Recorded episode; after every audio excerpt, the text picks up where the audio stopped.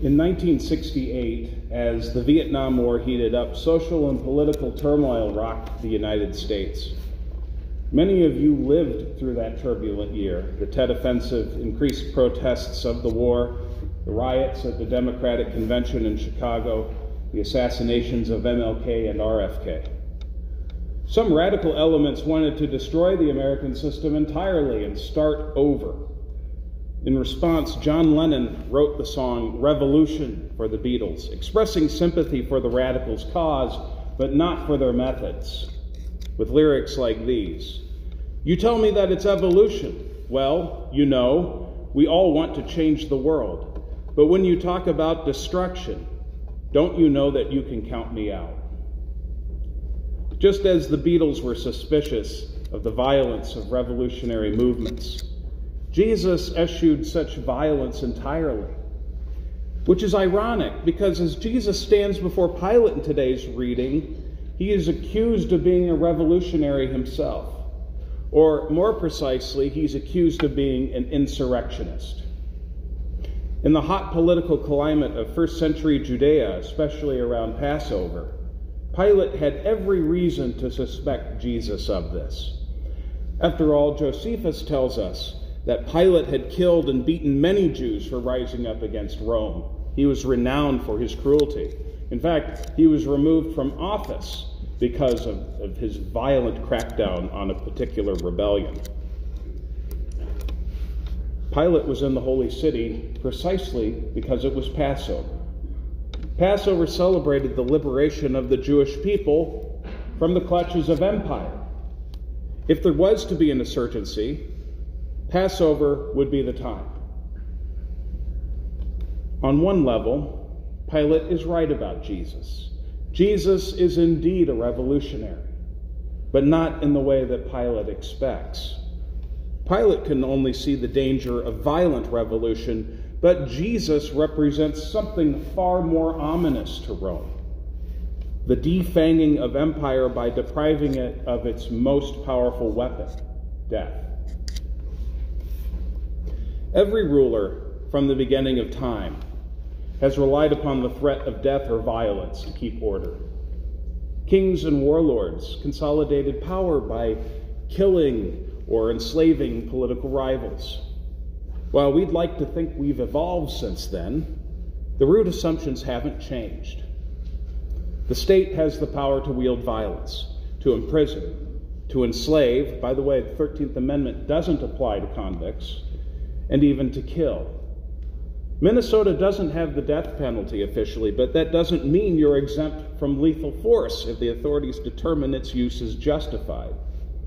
Now, we might agree that these uses of violence may be justified sometimes. Even classic Lutheran theology affirms that the state can legitimately swing the sword sometimes. But that doesn't change the fact that the state wields death as a tool to keep public order. So Jesus enters the picture with that background. Rome uses death as a tool to keep public order. Beginning in chapter 2, Jesus' signs point to the abundant life found in God. This abundant life is marked by abundance, and generosity is demonstrated at Cana with the wine and on the Galilean hillside with the loaves. It's marked by courage as Jesus, in the middle of a raging storm, walks across the lake. It is marked by a restoration to wholeness of mind and body in Jesus' healings, especially in his healing of a man born blind. It is even marked by the ultimate victory of life over death in the raising of Lazarus. Each sign that Jesus does in John's gospel points to this ultimate victory of wholeness over brokenness, of mercy over judgment, and of, of faith over fear, and of life over death. If life ultimately wins over death, what lasting power do the powers of this world have? The answer is obvious none. And that is why Jesus is more dangerous than any common insurrectionist. Jesus tells Pilate that his kingdom is not from this world. It is not defended by an army. There's no budget for bombs, tanks, or missiles. There's no earthly realm we can identify with this kingdom. There are no cities to defend, no enemy to kill. Oh, and no taxes, too. Even the word king is not the right word. Jesus tells Pilate that king is Pilate's word, not Jesus's. Jesus's kingdom is completely immune from the normal weapons wielded by human powers, including death. Indeed, the only use of death in Jesus' kingdom is as the means of glorifying and enthroning the Son of God on the cross. As the victor over all powers that would separate us from his Father and from our Father.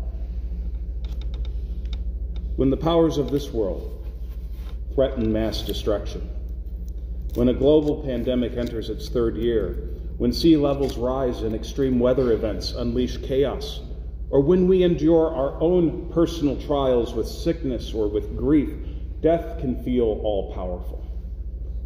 There's a reason that the prophet Isaiah talked about death being swallowed up forever. Death was seen as the great swallower. Nothing could escape it, nothing could come back from it. That is what Jesus does in his cross and resurrection. Jesus neutralizes death. We still go through death, but we no longer need be afraid of it. We no longer need be anxious about death. That doesn't mean we don't do what we can to relieve suffering and bring healing to our broken world. That's part of our calling as Christians, after all. It's rooted in Jesus' own healing of the sick and suffering. It does mean that the powers of this world, of which Pilate is representative in this text, do not win. Their most potent weapon is broken. I leave you with this today. Back in chapter 14, Jesus is speaking to his disciples, a group of disciples that are confused, that are grieving, that are just unsure about what is next for them. Jesus tells them that he is the way, the truth, and the life. In a world filled with dead ends, Jesus is the way to the Father. In a world filled with lies, where bureaucrats like Pilate simply dismiss any greater reality out of hand, Jesus is the truth. And in a world where death seems to hold sway, Jesus is the life. Jesus is revolution, a revolution that liberates humanity from death and brings us into abundant life. A life marked by mercy, by grace, by forgiveness, by shalom. And this revolution is won not by bullets or bombs, but by the king's own blood. The king lays down his own life so that we might have life. And in an anxious world, that's the best news we could have. Let's pray. Heavenly Father, your Son, Jesus Christ, came to lead us into new life, not through wielding the usual weapons of the powers of the world, but by giving himself. When the anxieties of death feel overwhelming, remind us that he has already won the victory and will lead us safely back to you. In his name we pray. Amen.